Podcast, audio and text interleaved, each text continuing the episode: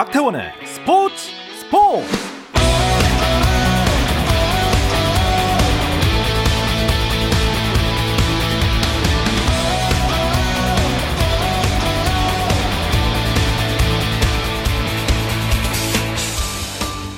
스포츠가 있는 저녁 어떠신가요? 아나운서 박태원입니다. 오늘 이슈들을 살펴보는 스포츠 타임라인으로 출발합니다.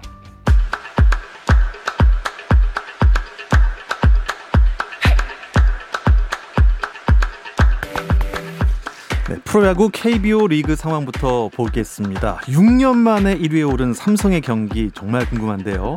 NC와의 경기가 한창 펼쳐지고 있는데 6회 말입니다. 아, 그런데 오늘은 NC가 좀 앞서 있네요. 6회 말 5대 0으로 삼성의 NC가 앞서 있습니다. 공동 2위로 내려앉은 LG, 롯데를 상대로 선두를 되찾을 수 있을까요? 경기 현재 7회 초인데요. 롯데가 LG를 상대로 2대 1로 한 점 차 리드를 잡고 있습니다. 자, 공동 2위 또 한 팀이죠. SSG 대 4위 KT의 대결입니다. 자, SSG가 KT를 맞았는데 KT가 2대 1로 7회 말 현재 앞서 있습니다. 첫 외국인 감독 맞대결로 관심을 모았던 한화 대 기아의 주중 3연전 마지막 대결 상황인데요. 팽팽합니다. 5회 말 하나와 기아 2대 2입니다. 자, 두산 대 키움의 경기 상황은요. 조금 1회부터 점수가 많이 벌어졌습니다. 6회 말 현재 두산이 키움에 13대 2로 앞서 있습니다.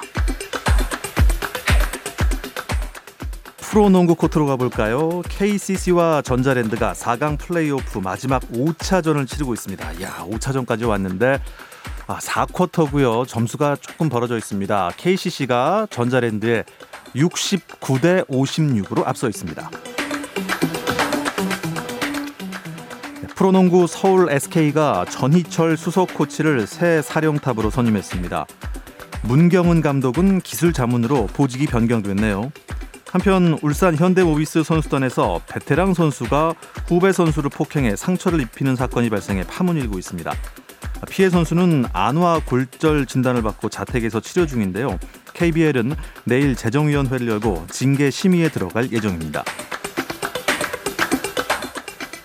미국 프로야구 샌디에고 파드레스의 김하성이 애리조나 다이아몬드백스와의 경기에서 빅리그 첫 2루타와 첫 멀티 타점을 동시에 기록하며 팀의 12대 3 대승에 힘을 보탰습니다. 코리안 특급 박찬호가 한국 프로골프 코리안 투어 정규 대회 선수로 출전했는데요. 첫날 12 오버파로 최하위권에 머물며 고전했습니다. 박찬호는 군산 CC 오픈에서 153명 중 152위로 첫날 경기를 마쳤는데요. 현정협, 김동민, 김우현 등 3명이 나란히 6언더파로 공동 선두에 나섰습니다. 미국 프로농구 NBA에서는 피닉스 선즈가 LA 클리퍼스를 109대 101로 이기고 서부지구 2위를 지키며 11시즌 만에 플레이오프 진출을 확정했습니다.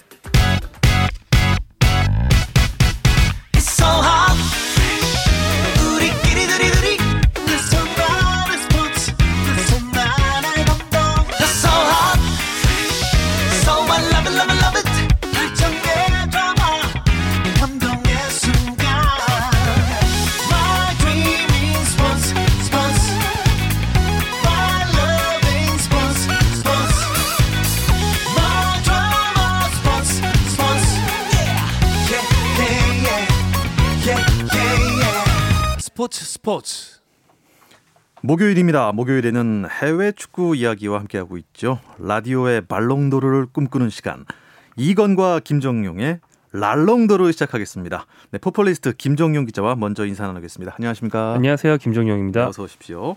자, 영국 연결하겠습니다. 이건 기자 나와주세요. 네, 안녕하세요. 영국 런던에 있는 이건입니다. 네, 아 목요일마다 참 기대가 됩니다. 이 멀리까지 이렇게 가까이 연결이 되다니요. 자, 먼저 손흥민 선수 소식을 전해 주시죠. 또 눈물을 흘렸습니다.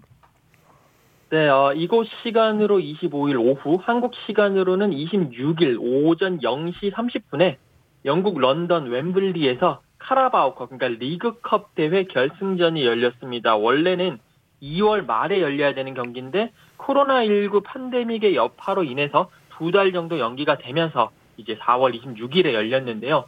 토트넘은 결승에서 맨시티와 맞섰습니다. 그런데 경기 결과는 0대 1 토트넘의 패배로 끝났고요. 토트넘은 그 지난 2019년 유럽 챔피언스리그 결승전에서 리버풀에게 패배한 후에 다시 한 번 더 이제 다른 컵 대회지만 결승전에 올랐는데 다시 패배를 하면서 준우승에 그쳤고요. 경기가 끝난 후에 손흥민 선수는 눈물을 흘리고 땅을 치면서 너무나도 아쉬워하는 모습을 보여주면서 이 팬들의 가슴을 울렸습니다.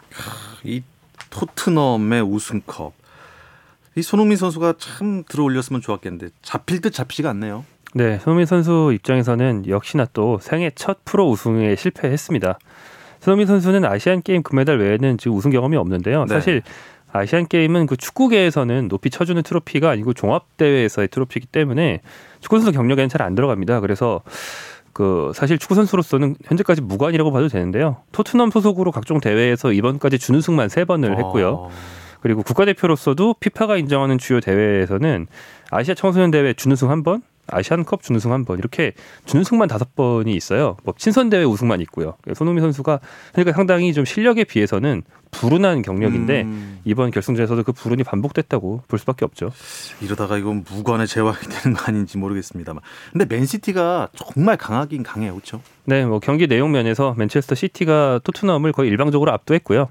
토트넘이 뭐 주제 무리뉴 감독이 이 전에 있다가 거의 경기 지- 두 경기 저- 직전에 어 이제 사임을 했는데 그렇죠. 무리뉴 감독이 있었다면 맨체스터 시티의 과르디올라 감독의 어떤 숙적으로서 아마 나름대로의 묘안을 좀 낼 수 있었겠지만 손흥민 선수보다 겨우 한 살 많은 이 라이언 메이슨 신임 감독 대행으로서는 낼 수 있는 뼈가 별로 많지 않았고요. 음, 반면 맨시티는 네. 뭐 경기를 면에서 토트넘을 이 경기에서 압도했을 뿐 아니라 최근 네 번의 리그컵에서 연속 우승을 달성했고 이를 통해서 어, 통산 8회 우승으로 리버풀과 나란히 이 대회 역대 최다 우승에 어, 이름을 올렸습니다. 또 과르디올라 감독 개인적으로는 프로 통산 30번째나 되는 많은 야. 트로피를 들어올렸다고 합니다.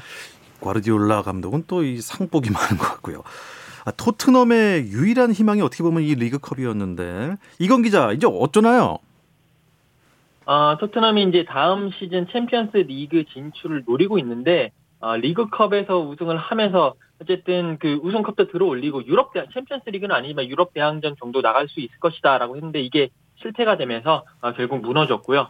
다음 시즌에 유럽 대항전을 나갈 수 있는 경우의 수가 일단 챔피언스 리그 같은 경우에는 리그 4위 안에 들어야 됩니다. 그런데 지금 현재 토트넘은 리그 7위 승점 53점이거든요. 어, 리그 4위인 첼시가 승점 58점이기 때문에 승점이 5점 차가 차이가 납니다. 이제 남은 경기가 토트넘 입장에서는 다섯 경기를 치러야 되는데 이 5점 차를 극- 극복하는 것이 어, 자신들은 한 두 번 정도 연속으로 이기고 첼시가 두 번 연속으로 져야지 이게 극복이 되는 차이인데 네. 이 다섯 경기 남아 있는 상황에서는 그렇게 쉽지가 않고요.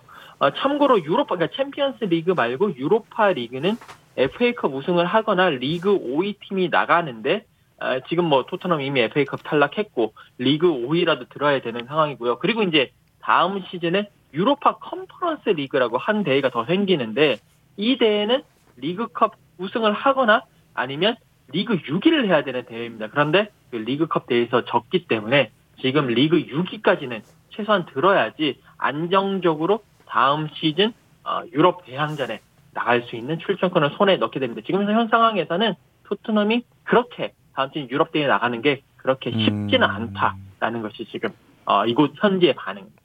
이 보니까 7위고요. 위에 리버풀 있고 웨스트햄 있고 첼시 있고 이 산술적으로 이 가능하긴 한 겁니까, 김 기자? 아, 네, 물론 산술적으로는 승점 5점 차를 따라잡는 건 단 두 경기만에 가능하긴 합니다. 뭐 팀당 다섯 경기가 남아 있으니까 뭐 산술적으로는 예. 가능한데요. 사실 남은 다섯 경기에서 첼시와의 승점 5점 격차를 줄인다. 이게 첼시 한 팀만 따라잡으면 되는 게 아니고 토트넘 위에 있는 세 팀이 맞습니다. 전부 망해야 되거든요. 토트넘 입장에서는 남은 예. 입장도 이렇게 만만치는 않은데요. 바로 다음 경기가 최하위 셰필드 유나이티드라서 그것까진 좋은데 그 뒤에 중위권 세 팀과 맞붙은 뒤에 마지막 경기에서 현재 3위인 레스터 시티와 만나게 됩니다. 일정상으로 그렇게 유리하진 않아서 사실 4위를 노리는 건 그렇게 쉽지는 않고요. 현재 순위 유지해서 좀 전에 경 기자가 설명해준 그 컨퍼런스 리그에 나가든지 네. 순위를 하나라도 끌어올려서 뭐 유- 유로파 리그라도 나가는 게 아마 좀 더 가능한 경우가 아닐까 싶습니다. 네. 자, 영국 현지에서는 어떤 전망들이 나오고 있습니까, 이건 기자? 지금 챔피언스 리그 티켓이 프리미어 리그 이제 4장이 배정이 돼 있는데 이 4장 가운데서 어 1위 맨시티, 2위 맨유는 거의 확정이 됐고 그다음에 이제 나머지 두 장을 놓고 3위 레스터 시티, 4위 첼시, 5위 웨스트햄이 현실적으로 이 세 팀이 두 장을 놓고 싸운다. 근데 레스터 시티는 그래도 좀 여유가 있고 첼시, 웨스트햄이 현실적으로는 요 한 장 놓고 싸우는 것이 가장 가능하지 않겠느냐라고 보고 있고요. 어, 많은 이 영국 현지 언론들의 전망에서는 챔피언스리그 진출 가능 팀의 토트넘의 이름을 찾기는 쉽지 음. 않습니다. 자, 이런 상황이 온다면 뭐 손흥민 선수도 그렇고 해리케인 선수도 그렇고 토트넘에 있을 필요가 있을까라는 생각이 잠깐 드는데요. 아, 그렇죠. 뭐 상식적으로 그러니까 합리적으로 봤을 때는 떠나는 게 맞는 선택이 될 겁니다. 손흥민 선수, 케리, 케인 선수 둘 다 마찬가지인데 손흥민 선수가 29세, 케인이 28세로 둘 다 전성기거든요. 그 전성기는 짧습니다. 두 선수의 기량이 분명 world class인데 이번 시즌에도 이미 못 나갔는데 다음 시즌까지 2년 연속 챔피언스리그를 거른다. 이건 쉽지 않은 선택이고요. 케인 선수가 더 인기가 많긴 하지만 반대로 보면 케인 선수는 토트넘 유소년 출신이라서 좀 옛날식 축구 정서로는 이 팀의 전설로 남는 것도 뭐 괜찮은 길일 수 있거든요. 아주 명예로운 길일 수 있고요. 근데 손흥민 선수는 뭐 물론 토트넘이랑 정이 들긴 했겠지만 정서적으로 뭐 매인 몸도 아니고 사실은 나가는 게 합리적이긴 하죠. 네. 이건 기자, 어, 현지 분위기는 어떻습니까? 어, 그 리그컵 결승전에서 토트넘이 패배한 그 다음 날에 어, 대부분의 영국 언론들은 이제 전문가 칼럼을 통해서 케인은 이제 토트넘을 떠나야 된다. 더 이상은 토트넘에 있어서는 안 된다. 라고 계속 이야기를 하고 압박을 하고 있습니다. 지금 프리미어리그 최고의 선수가 해리 케인인데 이런 선수가 단 한 번도 우승컵을 들어 올린 적이 없다라는 것은 너무나 수치스러운 일이고 너무나 아쉬운 일이다라고 이야기를 하면서 계속 이제 토트넘을 떠날 것을 종용을 하고 있고요. 이제 이에 반해서 손흥민 선수의 이적에 대해서는 아무래도 영국 언론 입장에서는 손흥민 선수는 영국 선수가 아니기 때문에 조금은 관심이 조금 없기는 한데 그저 이제 손흥민 선수의 재계약 여부에 대해서 관심을 가지고 있고 뭐 손흥민 선수 뭐 떠날 테면 뭐 떠나도 되고 안 떠나도 되고 뭐 이런 식의 음. 그렇게 큰 관심은 사실 없는 것이 사실입니다. 사실 뭐 떠나는 게 맞다 안 맞다를 떠나서 이적이라는 게 여러 환경이 좀 맞아야 가능한 거잖아요. 손흥민 선수는 만약에 한다면 이적이 가능한 상황입니까? 어, 뭐 말씀해 주신 대로 이적이라는 것이 성사되기 위해서는 세 가지가 필요한데 첫 번째가 선수의 능력, 두 번째가 그 시장의 가격, 그리고 세 번째가 시장의 상태입니다. 일단 뭐 손흥민 선수의 능력은 뭐 말할 필요가 없죠. world class급 활약을 하고 있으니까 충분히 어떤 팀이든지 간에 손흥민 선수라면 영입하고 싶어 하고 잘 쓸 수 있는 선수인데 이제 문제가 가격입니다. 지금 손흥민 선수의 아, 예상되는 이적료가 8천만 파운드, 약 한 1,236억 원 정도 되는데 손흥민 선수가 만으로 29세 한국 나이로 30살이거든요.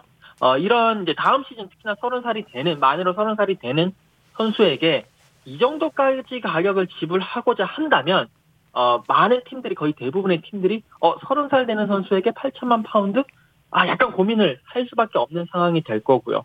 그리고 이제 가장 중요한 게 현재 시장 상황인데 코로나19 팬데믹으로 인해 가지고 유럽 대부분의 구단들이 무관중으로 경기를 하고요. 그에 따르는 입장 수익, 물품 판매 수익 뭐 이런 것들이 아예 없는 상황입니다. 지금 대부분의 구단들이 전체 매출에서 이 관중들로부터 오는 수익이 한 반 정도 차지하는데 이게 한 시즌 한 시즌 반 정도 없었기 음. 때문에 전체적으로 재정적으로 힘든 상황입니다. 이런 상황에서 8천만 파운드라는 거금을 지불을 하고 손흥민 선수를 데리고 가는 게 과연 쉽겠느냐 여기에 대해서는 조금은 어, 의문 사항이 아, 남는 것이 사실입니다. 음, 이 말에 덧붙여서요. 김정윤 기자. 해리 케인은 몸값이 더 비싸잖아요. 네, 그렇죠. 음, 케인 선수는 보통 거론되는 이적료가 손흥민 선수의 한 두 배 정도 된다고 보시면 됩니다. 네. 좀 전에 손흥민 선수 8천만 파운드 정도 거론된다고 했는데 케인 선수의 몸값으로 최근 거론되는 액수는 1억 7,500만 파운드. 와. 한국 돈으로는 2,700억 원 정도인데 이 정도면 어, 역대 세계 축구 한 2위 정도를 찍을 수 있는 이 정도입니다. 네이마르의 1위는 깨지 못하지만요. 네.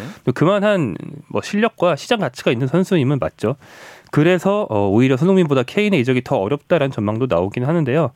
또한 어, 프리미어리그 내에서 다른 팀으로는 절대로 케인을 보내지 않을 것이다. 즉 뭐 첼시, 맨체스터 시티, 맨체스터 유나이티드 같은 팀들이 돈을 아무리 많이 써도 네. 그 팀으로 보내지 않을 거니까 결국 케인을 우리가 보내줄 수 있는 팀은 바르셀로나, 레알 마드리드 등 정말 극소수 팀밖에 없다. 음. 이런 게 토트넘 다니엘 레비 회장의 어, 입장이라고 해요. 그렇다면 굉장히 선택지가 좁고 한 두 팀만 협상이 틀어져도 못 간다는 얘기가 되죠. 네. 근데 해리 케인 선수 기록이 참 아깝긴 한 선수입니다. 네, 케인 선수 지금 프리미어리그 30경기에서 21골 13도움을 기록하면서 어, 왕년의 그 아스널의 전설이죠. 어, 티에리 앙리 선수 이후에 야. 이렇게 골과 도움을 동시에 많이 한 선수는 거의 처음이거든요. 네. 그리고 이제 런던 풋볼 어워즈에서 저- 어, 그동안 손흥민 선수가 많이 탔던 상인데 올해의 런던 선수 상도 최근에 수상을 했습니다. 또 이 시상식에서 재밌는 말을 했어요. 이런 개인상을 받는 것도 좋지만 네. 지금은 내가 속한 소속팀의 우승을 원한다라는 말을 했거든요. 근데 사실 상을 받았는데 그 자리에서 나 이런 상보다 우승이 더 좋아라고 하는 거는 그 시상식에 대한 약간 결례일 수도 있음에도 불구하고 예. 이런 말을 했다는 건 특히나 이제 리그컵 우승이 좌절된 직후에 했다는 건 그만큼 우승에 대한 염원이 강하다라는 뜻이 음. 되고 또 토트넘은 이번 시즌 우승이 안 되는 팀이니까 그 말을 좀 돌려 해석하면 이적을 강하게 원한다라는 어. 말을 내비친 게 아니냐 뭐 이런 해석이 나오고 음, 있습니다. 떠나고 싶은 마음일 수도 있겠네요. 토트넘은 일단 뭐 감독 대행 체제로 가고 있으니까 감독 선임을 빨리 해야 되지 않겠습니까, 이건 기자? 네, 맞습니다. 지금 토트넘이 4월 19일에 무리뉴 감독을 전격 경질을 시키고 아, 지금 코치였던 라이언 메이슨 아까 전에 뭐 김종영 기자가 얘기했다시피 손흥민 선수보다 한 살 많은 이 메이슨 코치를 감독 대행으로 삼았습니다. 아, 일단 올 시즌 끝까지는 메이슨 감독 대행에게 맡기기로 했고요. 그러면서 물밑에서 좋은 감독들을 찾고 있는데 토트넘이 가장 원했던 감독이 이제 황희찬 선수가 뛰고 있는 RB 라이프치히의 율리안 나겔스만 감독. 이 감독도 상당히 젊은 87년생 감독인데 나겔스만 감독을 선임을 하기 위해서 열심히 뭐 전화도 하고 contact도 하고 했는데 결국 이 나겔스만 감독은 토트넘 관심 없다. 나는 바이에른 뮌헨으로 간다라고 어. 얘기를 하면서 예. 다음 시즌에 바이에른 뮌헨으로 가게 됐고요. 어, 그 이제 두 번째 타겟이 레스터 시티의 브랜단 로저스 감독인데 이 로저스 감독은 그냥 딱 잘라서 토트넘 관심 없다라고 이야기를 하면서 아, 이것도 무산되는 분위기입니다. 이제 그 이후에 아, 나폴리, 첼시, 유벤투스를 지도했던 마우리치오 사리 감독을 어, 계속 접촉을 하고 있는데 이 사리 감독도 이탈리아의 AS 로마 협상 중이라는 얘기가 나오고 있고요. 어, 계속 어, 토트넘이 찍는 감독들마다 계속 손사래를 치면서 이 감독 선임에 음. 어려움을 겪고 있습니다. 이 김정용 기자, 왜 다들 손살을 치는 걸까요? 어, 한마디로 이제 토트넘이라는 팀이 매력적인 직장이 아닌 거죠. 아까 그 이건 기자가 전 세계적으로 코로나 팬데믹 때문에 다들 어렵다고 했는데 토트넘이 그 중에 제일 어렵습니다. 그렇습니까? 네, 전 세계 팀 중에 빚이 제일 많은 팀 중에 하나고요. 왜냐하면 팬데믹이 밀어닥치기 직전에 그 거액의 빚을 지면서 새 구장을 지었잖아요. 그렇다는 거는 완공된 직후부터 관중을 정말 많이 받아서 맞습니다. 빨리빨리 회수를 해야 되는데 네. 지금 이자도 못 내고 있는 상황인 거죠. 관중 수입이 없으니까. 관중 수입이 없어진 것에 대한 타격이 세계에서 제일 큰 팀이거든요. 그렇기 때문에 향후 몇 년 동안 상승이 아니라 하강이 예상된 팀입니다. 그러니까 이제 감독들로서는 이 팀에 가고 싶지가 음. 않은 거죠. 또한 어 뭐 랄프 랑닉이라는 독일의 명장이 있는데 이 감독을 노린다는 얘기도 있지만 이런 감독을 데려오려면 이적에 대한 전권을 줘야 되거든요. 네. 근데 토트넘의 레비 회장이 전권을 갖고 있는 팀이라서 아. 또 그런 조건을 원하는 감독은 데려올 수 없다라는 네. 전망도 있습니다. 네. 이건 기자, 그 아까 말씀하셨던 그 브랜든 로저스 감독 뭐 적임자라는 평가를 받고 있는데 일단 딱 잘라서 싫다고 했는데 어떻습니까? 그 계속 토트넘에서는 어 손을 내밀까요? 어, 일단 로저스 감독은 사실 이제 그 올 시즌 레스터 시티도 그렇고 전체적으로 조금 약체라든지 중위권 팀이라든지 그러니까 많은 스타 선수를 가지지 않은 팀들을 상당히 그 성적을 끌어올리는데 적임자인 그런 감독이거든요. 그렇기 때문에 계속 레비 회장은 공을 들이고 있고 레비 회장은 예전에 2012년도에도 어, 로저스 감독을 데리고 오기 위해서 계속 제안을 했었는데 그때도 실패했거든요. 지금 이제 토트넘의 레비 회장 입장에서는 이 감독을 데리고 오기 위해서는 다른 건 필요 없고 연봉 많이 주겠다, 돈 많이 벌 수 있게 해주겠다밖에 네. 없기 때문에 연간 1,500만 파운드, 한 230억 원 정도의 연봉, 무리뉴 감독보다 많은 연봉을 제안을 했다고 하거든요. 아, 이 로저스 감독이 이 연봉을 보고 혹해서 올 수 있을 수 있긴 하지만 지금 상황으로서는 그렇게 쉽진 않아 보입니다. 자, 그럼 김정용 기자, 어, 아약스 감독 있지 않습니까? 에릭 텐 하그 감독. 어, 이 감독은 어떨까요? 어, 테드 감독은 아약스를 매력적인 팀으로 만들고 몇 년 동안 잘 이끌고 있어서 상당히 총망받는 감독이긴 한데요.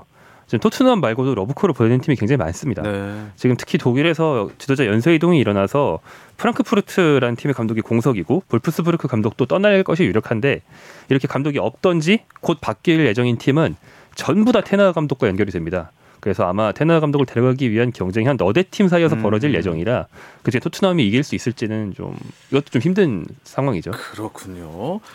자, 프랑스 리그 보르도에서 절정의 골 감각 보여주고 있는 황의조 선수의 이적 이야기도 나오고 있습니다. 이 소식 잠시 쉬었다 와서 나누겠습니다. 당신의 팀이 가장 빛나는 순간 스포츠 스포츠 박태원 아나운서와 함께 합니다. 해외 축구 이야기 나누고 있습니다. 라디오의 말롱드루 이건 김정용의 랄롱드루 듣고 계시고요. 풋볼리스트 김정용 기자, 영국에 계신 이건 축구 전문 기자와 함께하고 있습니다. 황의조 선수가 왜 갑자기 올림피크 마르세유와 연결이 됐을까요? 이정 얘기가 나오네요. 네, 마르세유는 프랑스에서 아주 명문 팀이죠. 근데 이제 마르세유가 황규 선수가 지금 좋은 활약을 하고 있는데 데려갈 만한 돈이 있냐? 그 뜻이 아니고 네. 현재 소속팀인 보르도가 도산하거나 공중분해될 경우에 저렴한 이적료로 황- 황의조를 데려갈 수 있다라는 전망이 나오는 건데요. 보르도가 최근 공식적으로 발표를 했습니다. 재정적인 어려움 때문에 어, 현재 그 보르도를 가, 어, 소유하고 있던 소유주 쉽게 말해서 구단주 회사가 이 경영을 포기했다고 선언을 했어요. 그래서 새로운 경영자가 나타나지 않으면 도산할 수 있는 상황에 어. 지금 처해 있습니다. 예. 이런 상황이다 보니까 보르도에 있는 주요 선수들이 프랑스의 다른 명문 팀으로 갈 수 있다라는 전망이 나오는 거고 이번 시즌 보르도에서 최고의 활약을 하고 있는 황의조 선수가 또 프랑스 내 명문 팀과 연결이 되는 거죠. 음, 그렇게 됐군요.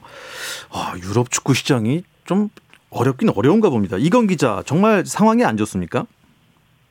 네, 어, 맞습니다. 일단 코로나 팬데믹으로 인해서 뭐 리그 지금 황희조 선수가 뛰고 있는 리그 안 같은 경우에는 지난 시즌 중간에 가다가 이제 멈춰버리고 아예 시즌을 끝내버렸고요. 올 시즌도 계속 무관중 경기 뭐 프랑스뿐만이 아니라 유럽 전역이 무관중 경기를 하는데 아, 말씀드렸다시피 유럽 구단들의 가장 큰 수익은 관중들의 입장료 그리고 뭐 식음료, 물품 판매 이런 데서 오는데 관중들이 오질 않으니까 그런 수익이 완전히 없어졌습니다. 아, 그렇기 때문에 아, 구단들 전체적으로 돌아갈 돈이 없고 돈이 씨가 마르면서 뭐 선수들의 연봉을 준다든지 월급을 준다든지 이런 것들도 상당히 어려움을 겪고 있고 전체적으로는 이 유럽 축구 시장 전체가 아, 계속 떨어지고 있는 그런 상황입니다.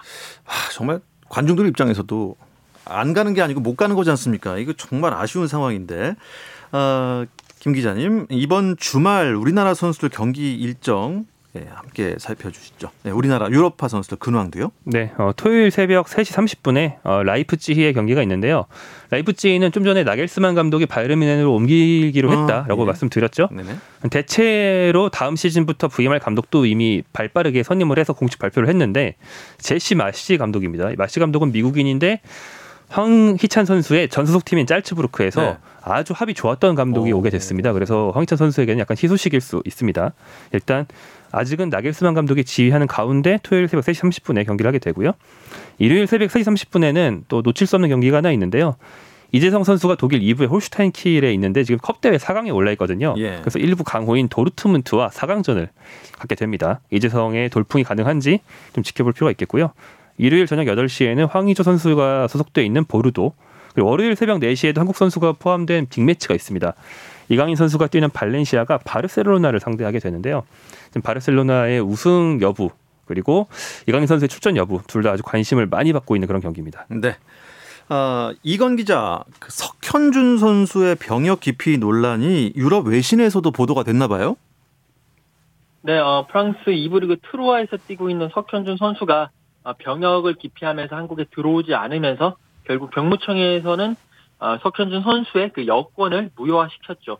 이 부분이 아, 그 이제 유럽에서 이적 소식을 다루는 그 트랜스퍼 마르크트라는 매체에서 이 부분을 보도를 했는데 이 매체 자체가 이적 소식을 전문적으로 다루는 매체다 보니까 어, 선수의 에이전트 교체라든지 부상이라든지 뭐 재계약이라든지 등등 그런 선수들의 신분 변화에 대한 소식에 상당히 주목하는 매체입니다. 그렇기 때문에 석현준 선수의 여권 무효화 역시 그런 이적이라든지 신분 변화에 큰 중요한 이슈였기 때문에 이 부분을 어, 중점적으로 보도를 했고요. 그리고 이제 몇몇 다른 언론들도 이것을 가지고 좀 인용 보도를 하는 어, 뭐 그런 상황이었습니다. 네. 아, 이건 기자, 4강전에 돌입한 챔피언스 리그 이야기 좀 해주세요. 네, 어, 28일 오전에 이제 두 경기 열렸는데 28일 오전에 레알 마드리드 첼시, 레알 마드리드 홈에서 격돌을 했는데 양 팀은 1대 1로 비기면서 어 이제 그렇게 됐고 2차전을 가지게 됐고요. 그리고 다음 날 그러니까 29일 오늘 새벽에 파리 생제르맹 홈에서 파리 생제르맹과 맨시티가 맞붙었는데 맨시티가 2대1 역전승을 거두면서 결승 진출에 유리한 고지를 점했습니다. 네. 어, 맨시티가 역전승을 했네요. 대단합니다. 네, 제가 우리 방송에서 계속 네이마르만 있으면 파리 생제르맹이 우승할 수 있다고 말을 했는데 제 예상 틀리게 생겼고요. 어, 전반에는 파리 생제르맹이 더 좋은 경기를 했는데 후반전에 과리디올라 감독이 아주 지략가답게 전술을 빨리 바꾸면서 어, 그 큰 역전승에 성공을 했습니다. 또 운도 따랐고요. 그래서 케빈 더브라이너와 마레즈 선수의 연속골이 나오면서 1대 0으로 뒤지고 있던 걸 2대 1로 뒤집었습니다. 네. 이건 기자, 영국 현지 반응은 어떻습니까? 2019년도에 토트넘과 리버풀이 챔피언스 리그 결승전을 가졌거든요. 그에 이어서 이제 2년 만에 다시 첼시와 맨시티의 결승전이 나올 수도 있게 됐다라고 기대를 하면서 상당히 기뻐하고 있고 특히 맨시티의 그런 파리의 2대1 역전승에 고무되어 있습니다. 그러면서 조 크게 보도를 하고 있습니다. 네. 근데 그런 결승전이 되려면 레알 마드리드와 첼시가 어쨌거나 승부를 봐야 되지 않겠습니까? 네, 뭐 현재 조금이라도 유리한 쪽은 첼시라고 할 수 있는데요. 첼시가 일단 원정에서 비겼으니까 네. 더 유리하기도 하고 또 레알 마드리드에 좀 황당한 소식이 있는데 그 다음 2차전 직전에 마드리드 주 의회 의원 선거가 있는데 선거 참관인으로 레알 마드리드 선수 중에 한 명인 마르셀로 선수가 뽑혀서 어, 경기를 못 뛰게 됐다고 합니다. 오. 네, 시민의 의무를 다하기 위해서 이게 와. 양보할 수가 없는 일이라고 해요. 그래서 그렇군요. 레알 마드리드가 전력 손실을 입게 됐습니다. 예. 이건 기자, 영국에서 전망은 어떻습니까? 역시 뭐 첼시와 맨시티의 결승이 될 거라고 생각하세요?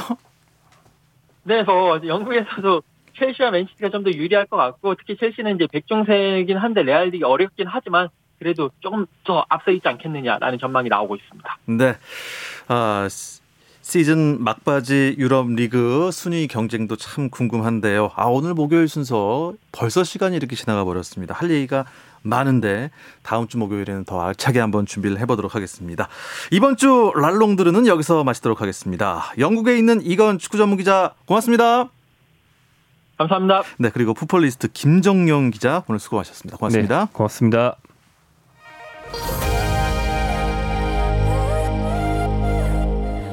네, 아쉽게 30분이 이렇게 빨리 지나가는군요. 내일도 8시 30분에 다시 오겠습니다. 박태원의 스포츠 스포츠.